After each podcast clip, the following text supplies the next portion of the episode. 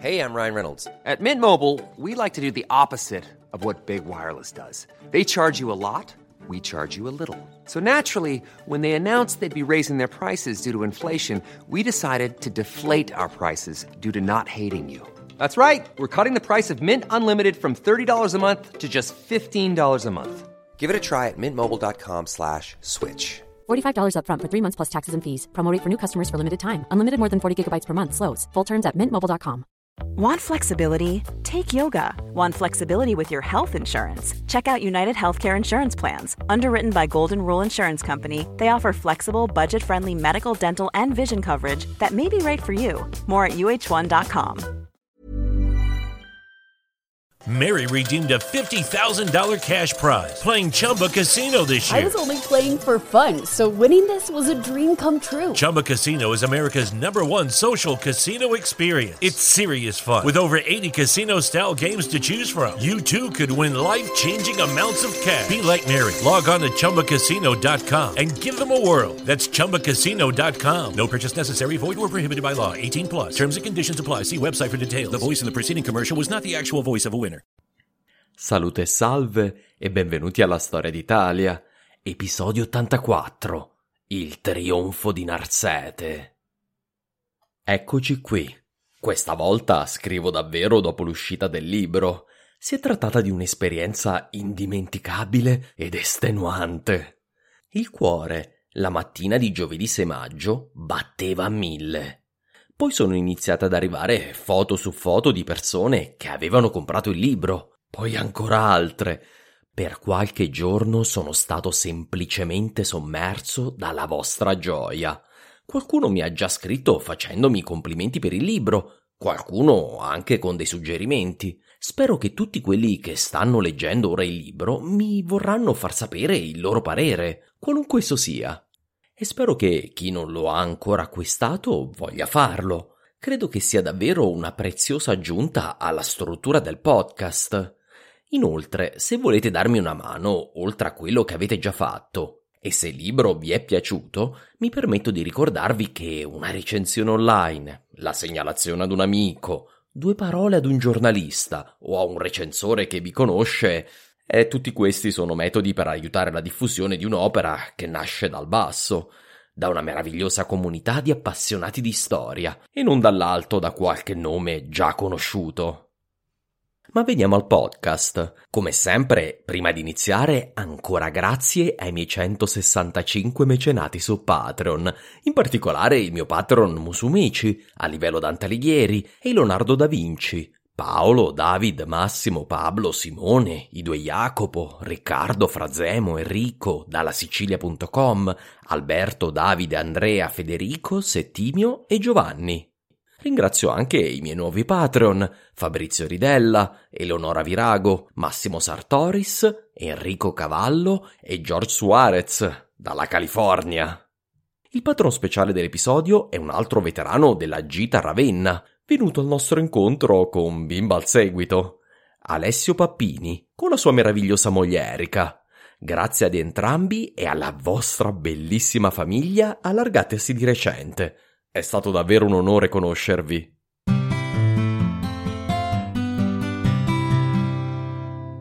Narsete ha passato tutto il 552 e l'inizio del 553 a stritolare sotto il suo schiacciasassi imperiale la resistenza gotica. Ha già preso gli scalpi di due re dei Goti, ma il lavoro non è ancora terminato. Alcune città ancora resistono al suo esercito e vanno prese una ad una.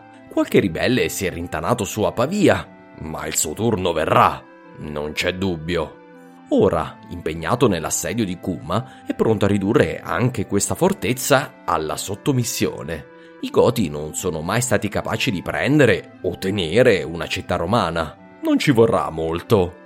Un messaggero arriva trafelato nella sua tenda. Signore, notizie dall'Emilia, urgenti! Narsete afferra il messaggio dalle mani del messaggero e vi getta un'occhiata. È di Valeriano, il Magister Militum per Armeniam, che dal 548 è in Italia e che Narsete ha inviato nel teatro di guerra nel nord della penisola. Dopo i soliti convenevoli, Valeriano viene al punto. Un forte esercito di Franchi ha attraversato le Alpi. Gli agentes in rebus segnalano che si tratta di decine di migliaia di guerrieri. Improbabile che si possa tenere la linea del Po. Richiedo istruzioni e rinforzi immediati. Rischiamo di perdere tutto quello che le tue vittorie ci hanno finalmente concesso. Narsete ripone tranquillamente il messaggio nella sua scrivania, assieme agli altri. Giovanni accartoccerebbe la lettera, la getterebbe in un angolo e si lancerebbe immediatamente nella lotta. Ma lui non è fatto così, pensa Narsete. Questa è la vera sfida per la quale sono stato inviato qui. È tempo di far vedere ai nostri nuovi sudditi di cosa siamo capaci.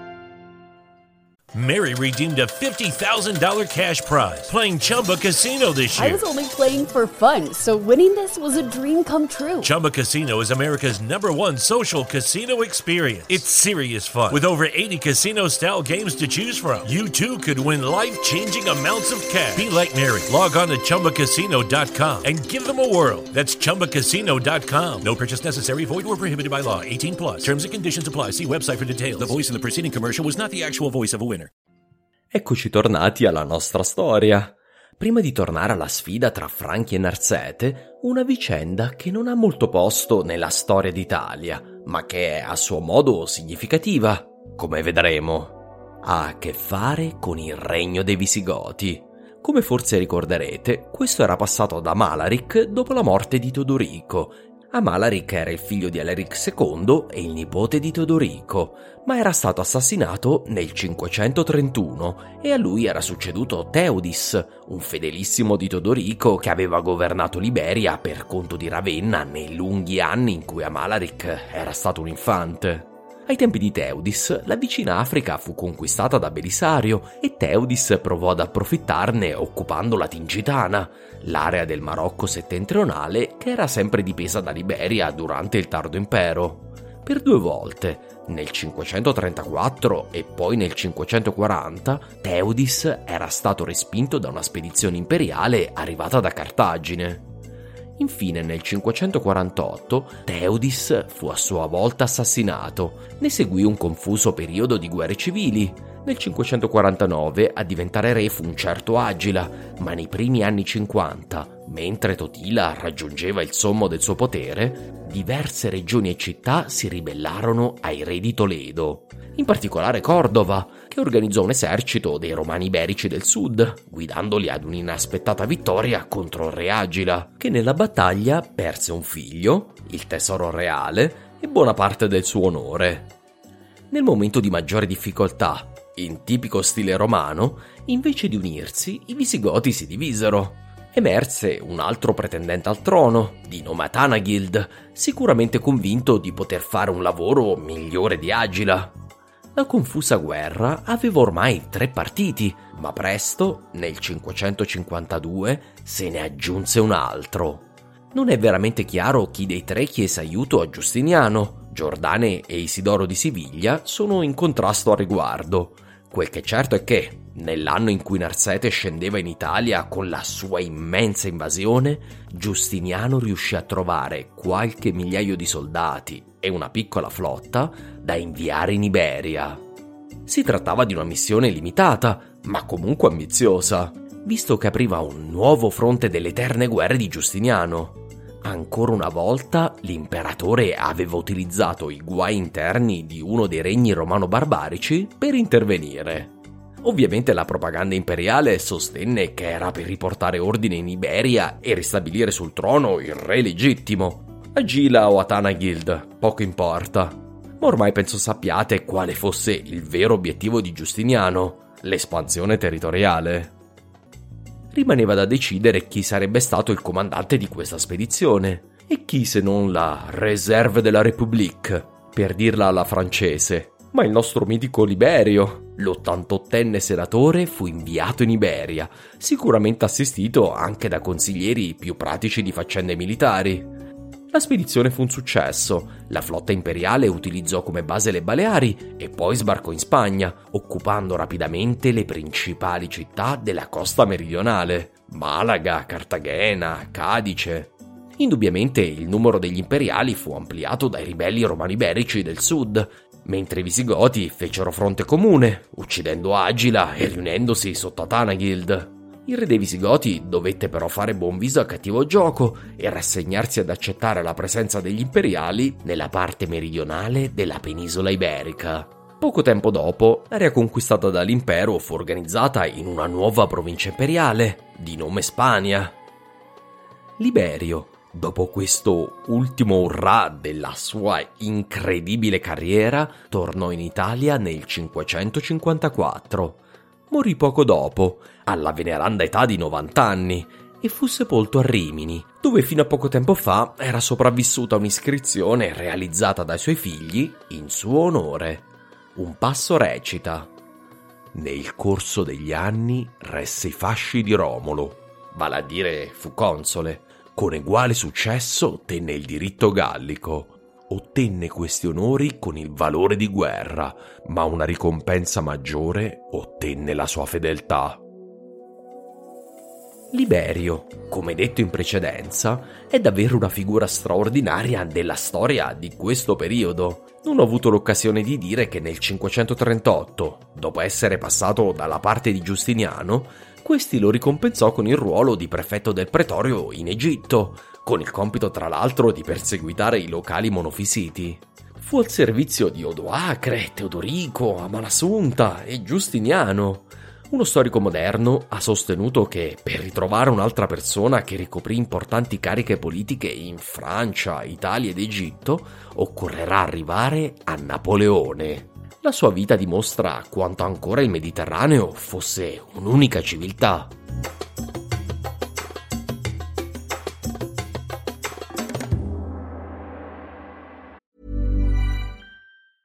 Quality sleep is essential. That's why the Sleep Number Smart Bed is designed for your ever evolving sleep needs. Need a bed that's firmer or softer on either side? Helps you sleep at a comfortable temperature? Sleep Number Smart Beds let you individualize your comfort so you sleep better together. JD Power ranks Sleep Number number 1 in customer satisfaction with mattresses purchased in-store. And now save 40% on the Sleep Number limited edition Smart Bed for a limited time. For JD Power 2023 award information, visit jdpower.com/awards. Only at Sleep Number stores or sleepnumber.com. Here's a cool fact: a crocodile can't stick out its tongue. Another cool fact: you can get short-term health insurance for a month or just under a year in some states. United Healthcare short-term insurance plans are designed for people who are between jobs, coming off their parents' plan, or turning a side hustle into a full-time gig. Underwritten by Golden Rule Insurance Company, they offer flexible, budget friendly coverage with access to a nationwide network of doctors and hospitals. Get more cool facts about United Healthcare short term plans at uh1.com. Ma torniamo all'Italia. Alla notizia dell'arrivo di un immenso esercito dei Franchi in Italia, Narsete non abbandonò l'assedio di Cuma. Nella città erano custodite le insegne reali di Teodorico e parte del suo tesoro indubbiamente uno degli obiettivi degli invasori. Come detto nello scorso episodio, la città era tenuta da Aligern, fratello di Teia. Con sé aveva provviste, una forte guarnigione e dalla sua una delle più imprendibili fortezze italiane. Oggi Kuma non esiste più. Della città rimangono solo delle rovine archeologiche e non è altro che una frazione di Bacoli, un comune dell'Interland napoletano nella sua parte occidentale, i Campi Flegrei. L'antica Cumae fu la prima colonia greca fondata sull'Italia continentale e a lungo una delle più importanti città della Campania.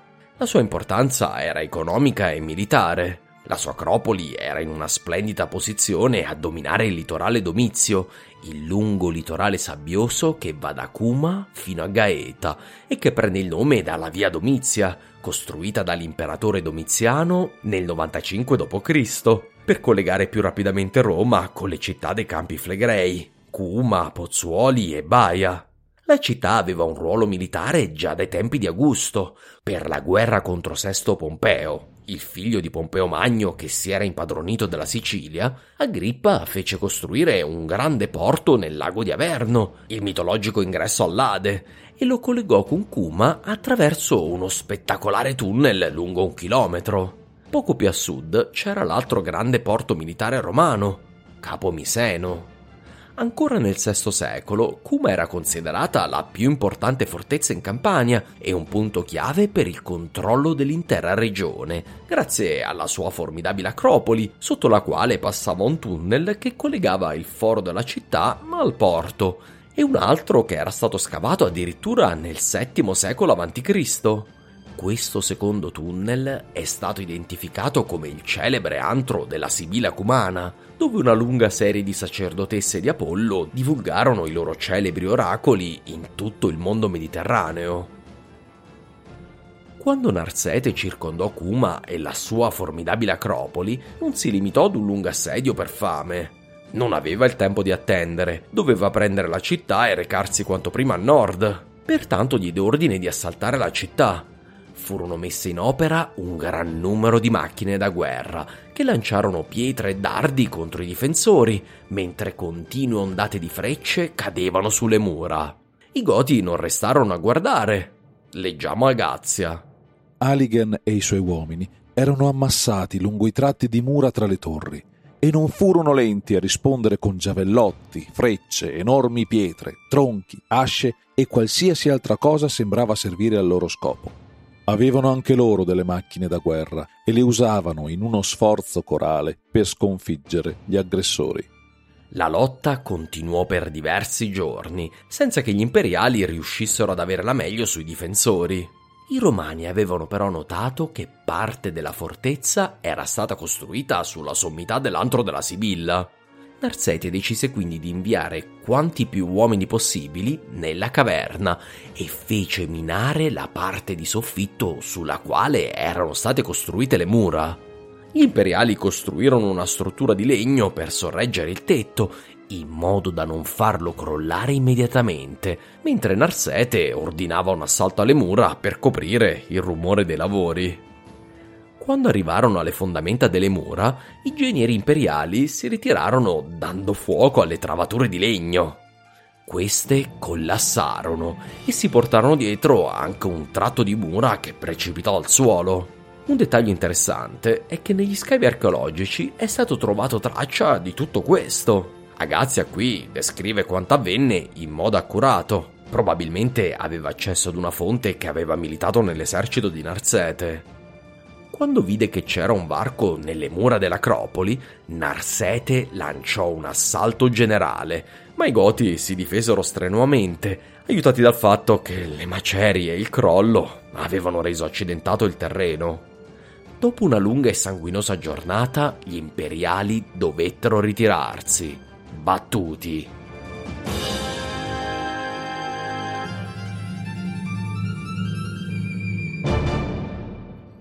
Narsete non poteva restare sul luogo. Presto gli giunse notizia che i Franchi avevano passato il fiume Po. Il generalissimo, quindi, diede ordine ad una parte del suo esercito di continuare a tenere sotto assedio Aligern e i suoi, mentre con il resto della sua grande armata, ridotta dai morti e dai feriti delle ultime battaglie, si affrettò verso nord.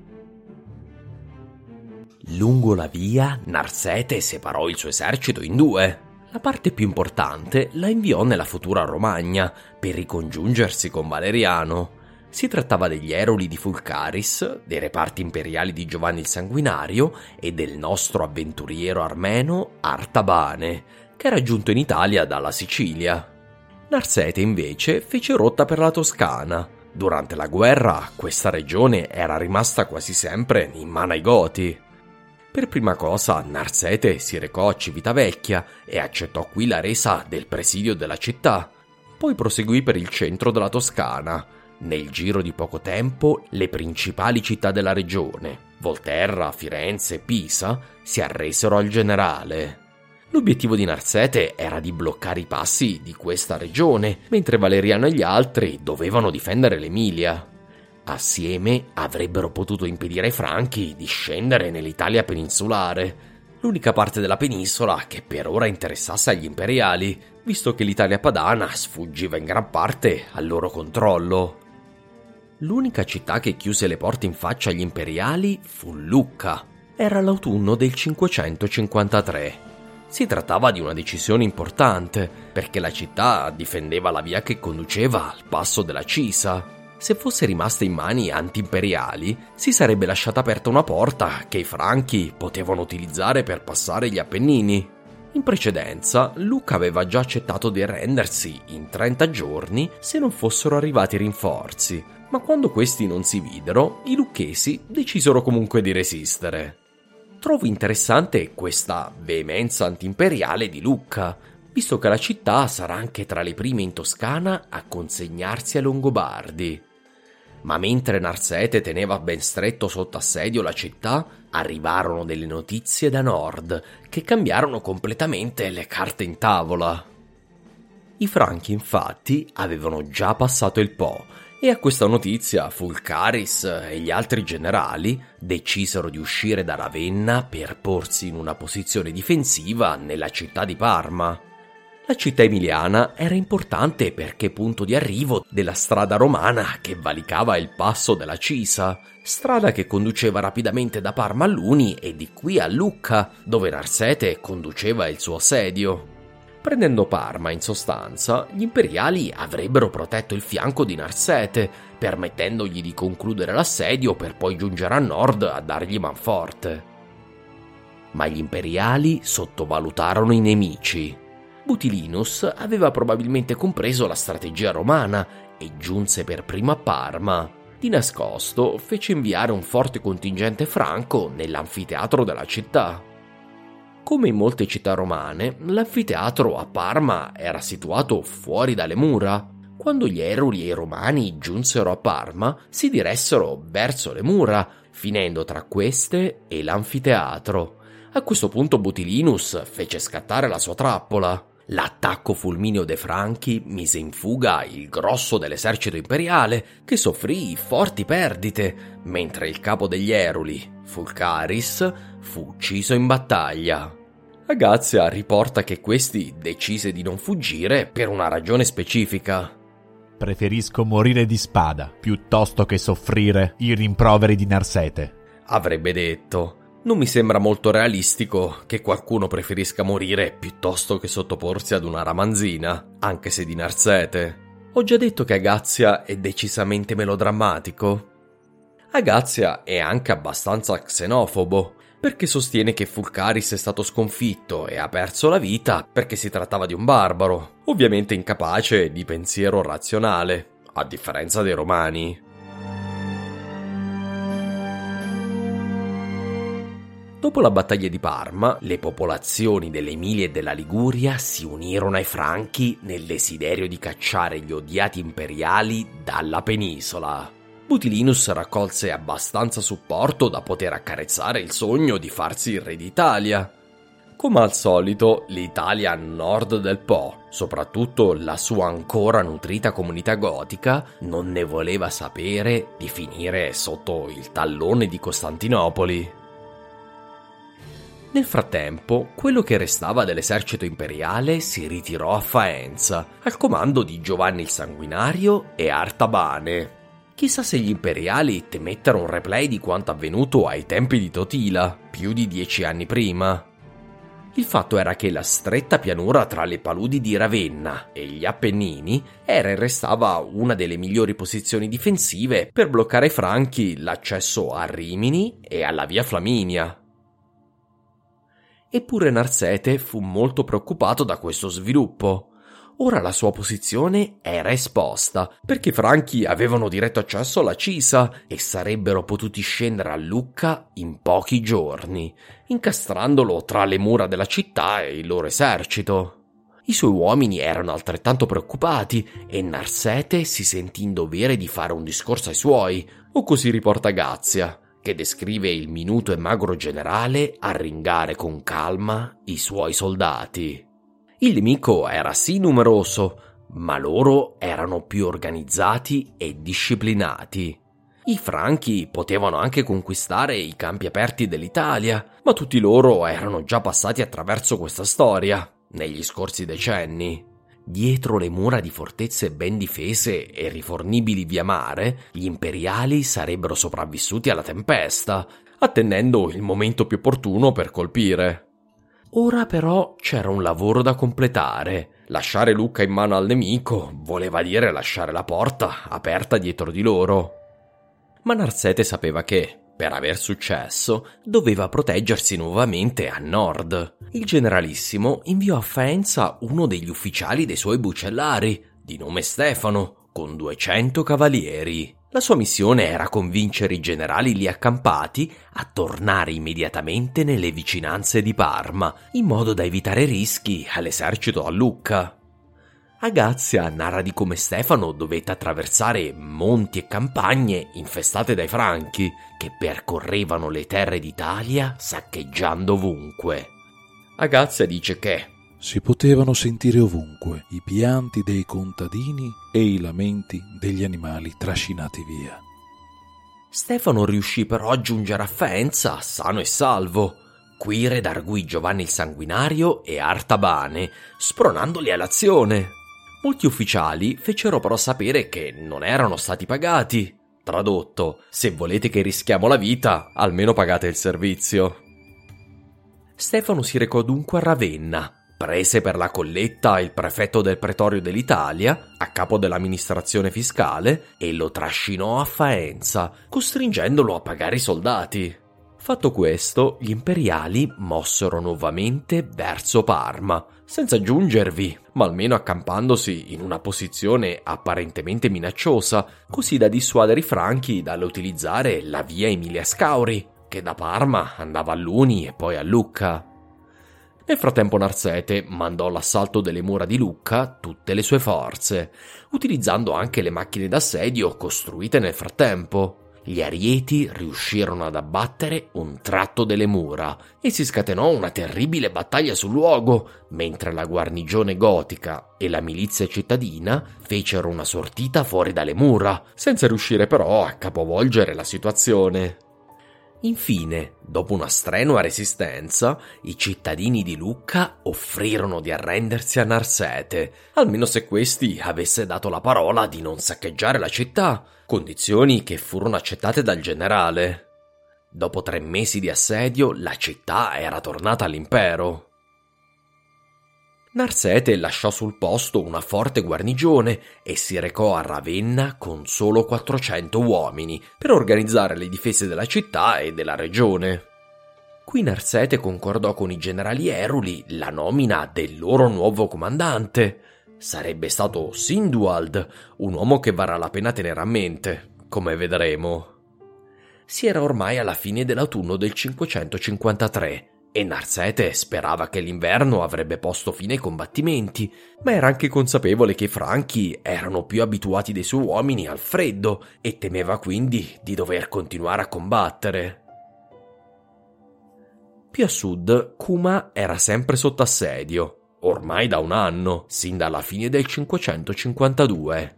Dentro la fortezza, Aligern iniziò a valutare le sue opzioni aveva avuto notizia dell'arrivo dei Franchi, che sostenevano di essere venuti in Italia in risposta alla richiesta di alleanze dei Goti. Certamente nel giro di pochi mesi avrebbero provato a rompere l'assedio di Kuma in modo da recuperare il tesoro e le insegne reali di Teodorico. Ma anche se fossero riusciti in questa impresa, ormai Aligern era certo che il prossimo re d'Italia non sarebbe stato un goto. Come Witigis prima di lui, alla fine Aligern decise che tra la sottomissione ai Franchi e quella ai Romani, tutto sommato preferiva il diavolo che conosceva. L'impero era la migliore garanzia per se stesso e i suoi uomini.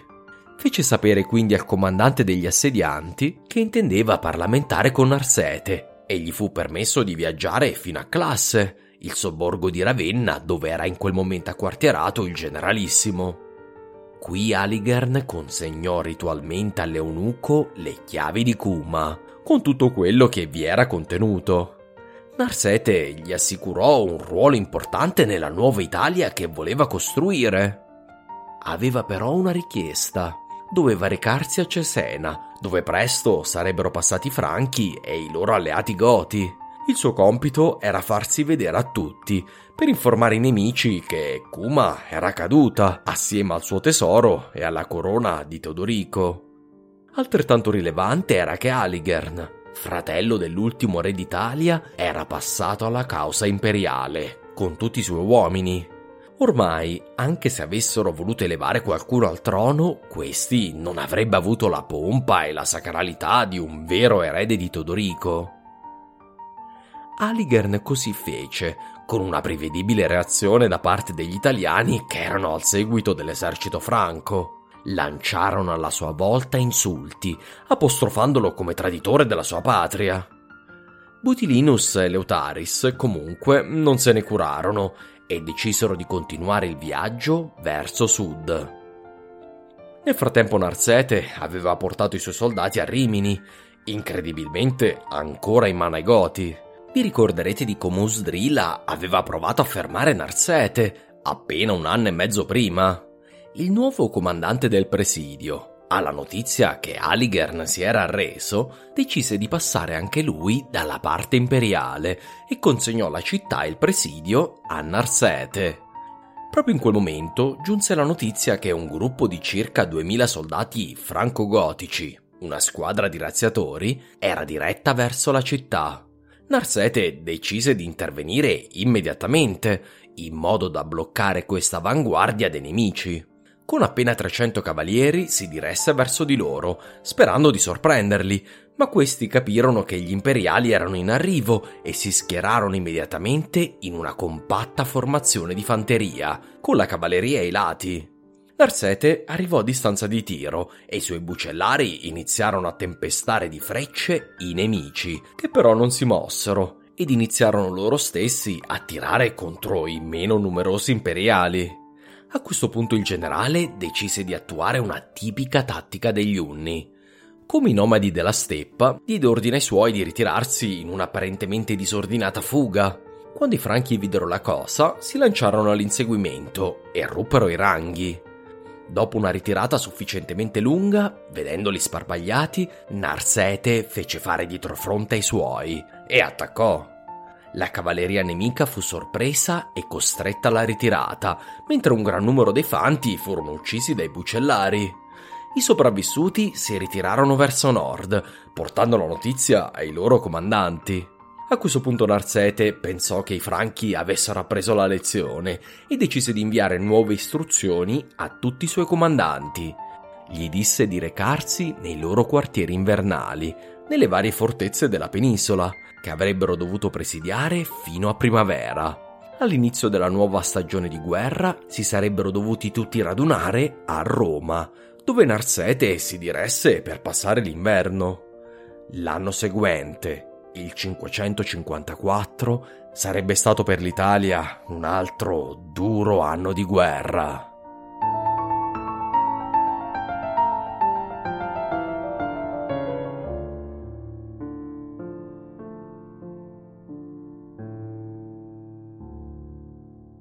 I franchi rimasero in Nord Italia durante l'inverno. Ormai oltre al Veneto erano riusciti a conquistare le altre due regioni principali dell'Italia padana, la Liguria e l'Emilia. All'inizio della primavera i due fratelli erano pronti e discesero sull'Italia peninsulare. Agazia sostiene che l'esercito franco era forte di 75.000 uomini, un dato decisamente troppo alto. Si trattava comunque di un esercito molto numeroso, che Narsete non si sentiva in grado di affrontare facilmente né unito né quando, come vedremo, si dividerà in due. L'armata da campo di Narsete era ancora forte di 18.000 uomini, dato riportato da Gazia e che è realistico dopo anni di battaglie e l'attrito della guerra, nonché la necessità di presidiare città in Italia. Credo quindi che i franchi fossero all'incirca 30.000, forse considerando anche i loro alleati italiani. Il problema per un esercito talmente numeroso era però che, privi della superba logistica imperiale, i franchi non riuscivano a raccogliere dal territorio circostante quanto necessario per sfamarsi non che non si impegnassero. Ovunque passavano, dei gruppi di saccheggiatori venivano inviati in tutte le direzioni per requisire cibo e per privare i locali di qualunque ricchezza rimasta. In uno scavo di tombe alle maniche in Germania, che risale a qualche anno dopo questa spedizione, sono stati trovati diversi pezzi di gioielleria mediterranea con segni di rimozione forzata, quasi certamente decorazioni di chiese italiane depredate dagli invasori l'esercito dei Franchi discese l'Italia seguendo l'Adriatico ed evitando quindi Roma e le sue principali fortezze imperiali.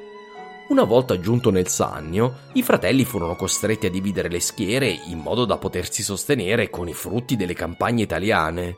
Infatti i due eserciti più piccoli, su due territori diversi, mangiano molto meglio. Leutaris continuò a discendere l'Adriatico e si recò in Puglia, mentre Butilinus virò verso la Campania e poi da lì discese l'Italia fino al Bruzio, arrivando fino allo stretto di Messina. Niente, in Italia pareva in grado di fermarli. Agazia si dilunga molto nell'elencare i disastri commessi dagli invasori, salvo poi sostenere che questi fossero causati principalmente dagli alemanni, che erano dei volgari pagani, mentre i ben più civilizzati e cristiani franchi si sarebbero astenuti da danneggiare le chiese e fare troppo male ai locali. Oltre al favore di Agazia per i franchi, che come ho detto è dovuto probabilmente al loro status di alleati, almeno ai tempi in cui Agazia scrive, qui vediamo all'opera le tendenze cristiane di Agazia, che scrive una storia cristiana nello stile di un genere letterario pagano. Il continuatore di Procopio scriveva nello stile della storiografia classica, che non aveva posto per la religione o i fatti religiosi. Come Procopio, Agazia non riferisce i fatti della storia ecclesiastica, ignorata anche quando è fondamentale per comprendere la politica contemporanea. Questo semplicemente perché non è quello che avrebbe fatto Tucidide, il suo modello vissuto mille anni prima. In Agazia, a differenza di Procopio, è però evidente la tendenza moralizzatrice che lo porta a valutare le conseguenze della storia in chiave cristiana. L'esercito invasore di Leutaris e Butilinus, alla fine, sarà sconfitto. Questo perché si è macchiato di gravi peccati, non per ragioni politico-militari. Agazia è in sostanza una sorta di anello di congiunzione tra la tradizionale storiografia antica e quella cristiana.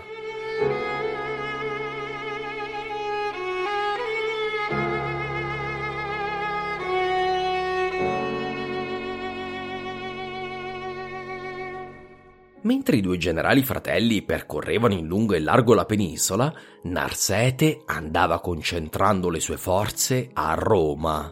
L'eunuco passò la primavera ad esercitare le sue forze, in modo da averle il più possibile pronte per la battaglia.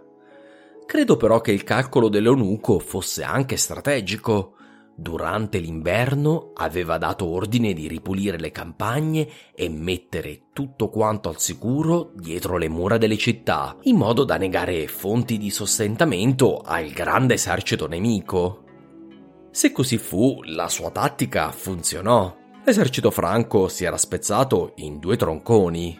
Ora Narsete si sentì in grado di affrontare almeno uno dei due eserciti franchi, perché nel frattempo Leutaris, una volta giunto ad Otranto, decise di fare dietro front.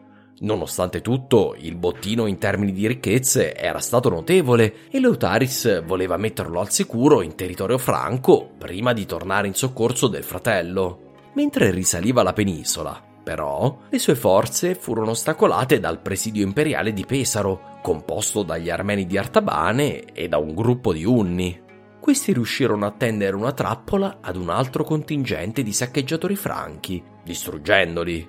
Questo mandò nel panico Leutaris, che infine poté tornare in Veneto, dopo aver attraversato con una certa difficoltà il Po. Leutaris si accampò presso la città fortezza di Ceneda, da molti anni sotto il controllo dei Franchi. Qui però il suo esercito fu colpito da una terribile pestilenza. Chissà se si trattava di un altro giro di Yersinia pestis, che come vedremo farà presto il suo ritorno anche in Italia.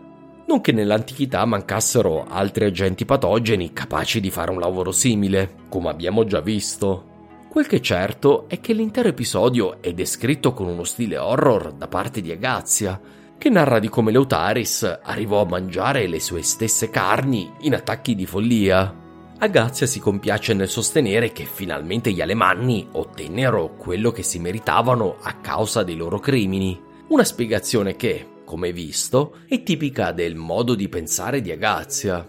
Comunque sia, buona parte dell'esercito franco e lo stesso Leutaris perirono a causa della pestilenza.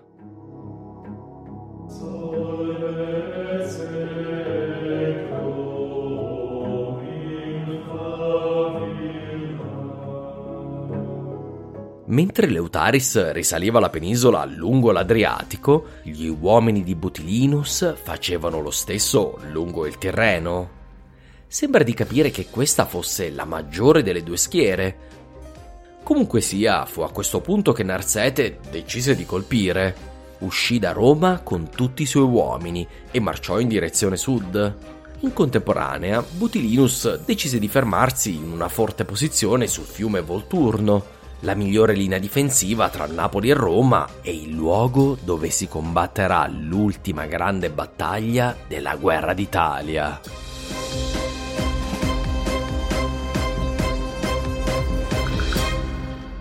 In attesa degli imperiali, Butilinus fece costruire un accampamento utilizzando i carri da trasporto del suo esercito. Il ponte sul fiume Volturno, in quella che oggi è Capua e allora si chiamava Casilinum, fu fortificato da Butilinus con una torre di legno dove mise molti suoi uomini. Da tutti questi preparativi è chiaro che il generale Franco non fosse uno sprovveduto. Credo che Butilinus si fosse costruito una tale posizione per resistere il più a lungo possibile, in attesa dell'arrivo del fratello. Non era ancora stato informato della sua morte e di quanto era accaduto in Veneto. Poco tempo dopo, Narsete arrivò sulla sponda settentrionale del fiume e mise lì il suo accampamento. I due eserciti iniziarono allora a manovrare l'uno contro l'altro, preparandosi allo scontro.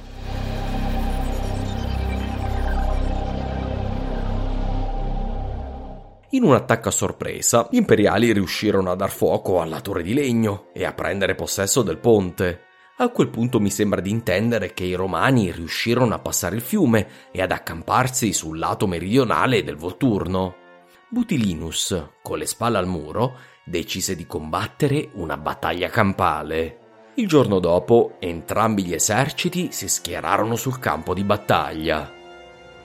Narsete posizionò al centro un forte schieramento di fanteria pesante Agazzi riferisce come la prima linea fosse costituita da uomini protetti da una forte cotta di maglia che cadeva fino al ginocchio e con elmi di acciaio rinforzato.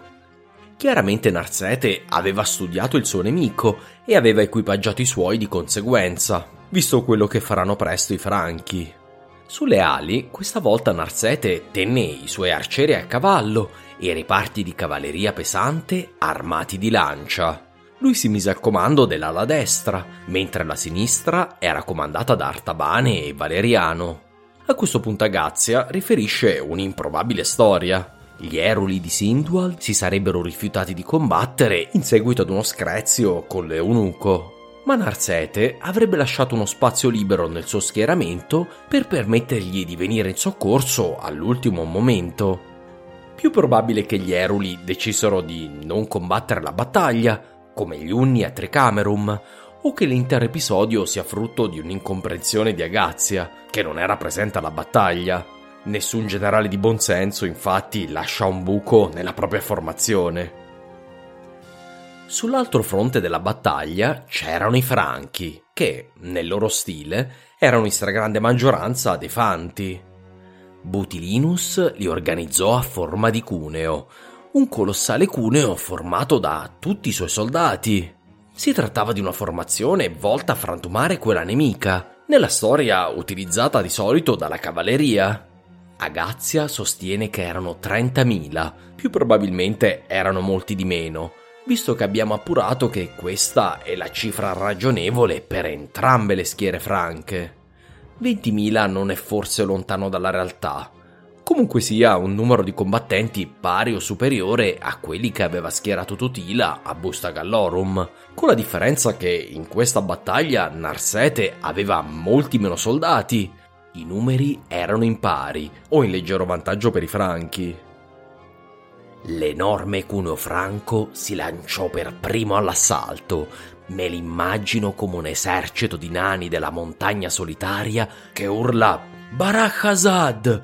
Hazad Aimenu! L'enorme schiera di fanti dei Franchi, pesantemente armati, lanciò le sue francische, le asce da lancio dei Franchi, e poi si infranse contro la parete di scudi imperiali. Neanche l'equipaggiamento rinforzato degli imperiali fu sufficiente. Gli uomini della stirpe di Durin finirono infine per creare un varco nella formazione nemica. A quel punto Narsete fece subire ai Franchi la stessa medicina che gli imperiali avevano impartito ai Vandali e ai Goti prima di loro. In poco tempo Narsete fece muovere le due ali di cavalleria alle spalle della fanteria franca. I cavalieri iniziarono a tempestare di frecce i nemici. L'attacco alle spalle era particolarmente devastante perché i fanti in formazione non erano ben protetti dagli attacchi provenienti da dietro il terribile arco degli Unni continuò il suo sporco lavoro finché i Franchi ruppero la formazione e si diedero alla fuga. A quel punto la fanteria imperiale si era riorganizzata ed era perfino stata soccorsa dall'arrivo degli Eruli, che avevano infine deciso di partecipare alla battaglia, quando divenne chiaro che sarebbe stata vinta. Alla fine fu un massacro. Butilinus perì con la maggior parte dei suoi. Aligern, il fratello di Teia, combatté per gli imperiali, con distinzione, a quanto pare. I Goti d'Italia versarono il loro sangue per entrambi i combattenti, ormai più oggetto che soggetto di questa storia. Agazia, con la sua solita iperbole, riferisce che solo 5 tra i franchi ritornarono in patria. Prova ovviamente questa che Dio aveva voluto punire le loro malefatte. Non c'è alcun dubbio però, al di là delle esagerazioni, che si trattò di una vittoria schiacciante per Narsete. La terza di fila in appena due anni, dopo Busta Gallorum e i Monti Lattari. I soldati dell'esercito imperiale tornarono a Roma e portarono il loro generale in trionfo nella capitale. Non in senso figurato, pare che Narsete organizzò un vero e proprio trionfo romano, un po' come quello che aveva onorato Belisario qualche decennio prima, dopo la vittoria in Africa. Non sappiamo quanto questo evento ricalcasse la tradizione classica, probabilmente molto poco. Comunque sia, si trattò dell'ultimo trionfo della città eterna.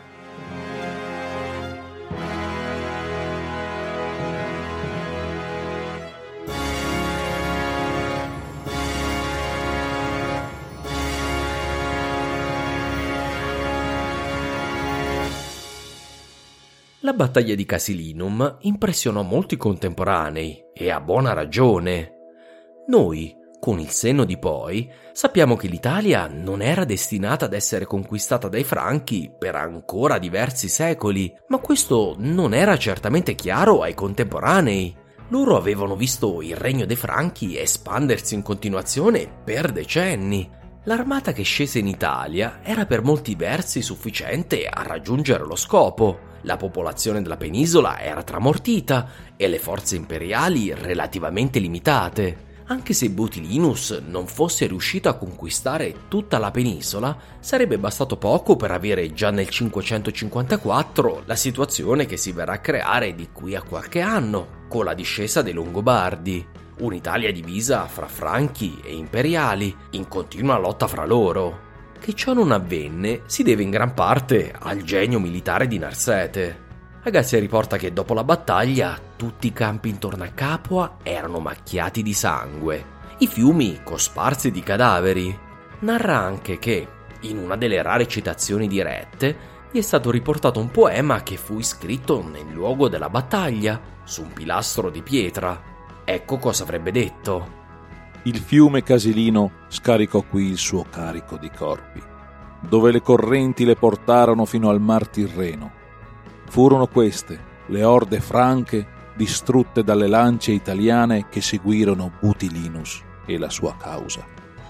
Ah, flutti felici, o carneficina più cara dei trofei! Nel mare versi le tue acque a lungo macchiate dal loro sangue. Narsete, nella sua residenza sul Palatino, a Roma, era ormai il viceré dell'Italia. Lo sarà ancora per quasi un quindicennio, qualcosa di straordinario vista la sua età. Aveva preso la penisola Totila, aveva ucciso Teia e aveva schiacciato i Franchi. Ma la guerra non era ancora terminata. A sud c'erano ancora dei Goti in ribellione, mentre tutta l'Italia a nord del Po sfuggiva al dominio degli imperiali. Milano, Aquileia, Verona, Brescia, Trento, le grandi fortezze del nord Italia erano tutte da conquistare. Eppure Narsete, quell'inverno, seppe che ormai era solo una questione di tempo. Avrebbe ricondotto tutti i riluttanti nuovi cittadini dell'impero all'ubbidienza, con le buone o con le cattive.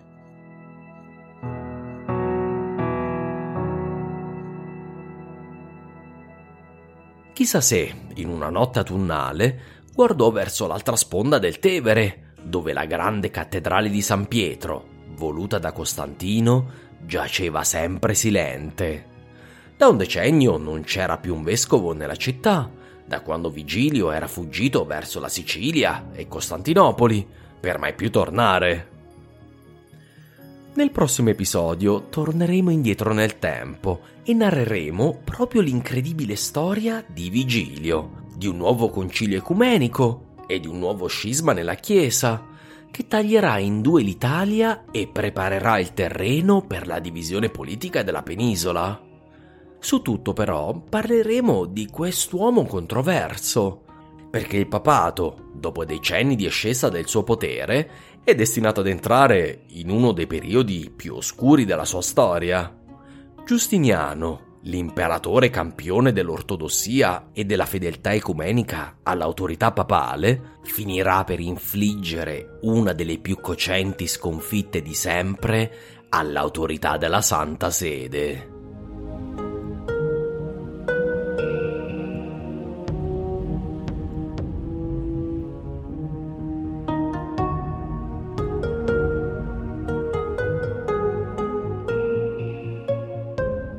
Grazie mille per l'ascolto. Spero vorrete comprare per un pugno di barbari. Coraggio, voglio convincere il mio editore a farmi il contratto per il secondo libro, ma prima devo dimostrare che posso vendere un libro. Se vi piace quello che produco, considerate l'opzione di sostenermi su Patreon o attraverso una delle altre modalità segnate su www.italiastoria.com. Al di là dei vantaggi che vengono con l'abbonamento Patreon, sappiate che essere un patron è davvero la cosa che rende possibile questo podcast. Senza il supporto dei patron io avrei smesso già da tempo. Se anche voi quindi volete darmi una mano a trasformare quello che per ora è un hobby in qualcosa di più, pensateci. Grazie. Ringrazio come sempre gli attori di questo episodio. Caterina Mendolicchio veramente per lo scorso episodio, perché mi sono dimenticato di ringraziarla allora. Poi Valerio Bioglio, Davide di Radio Telesterion, seguitela, e Riccardo Santato, l'autore delle musiche del podcast. Ascoltate le sue musiche nel link per SoundCloud nella descrizione dell'episodio. Alla prossima puntata!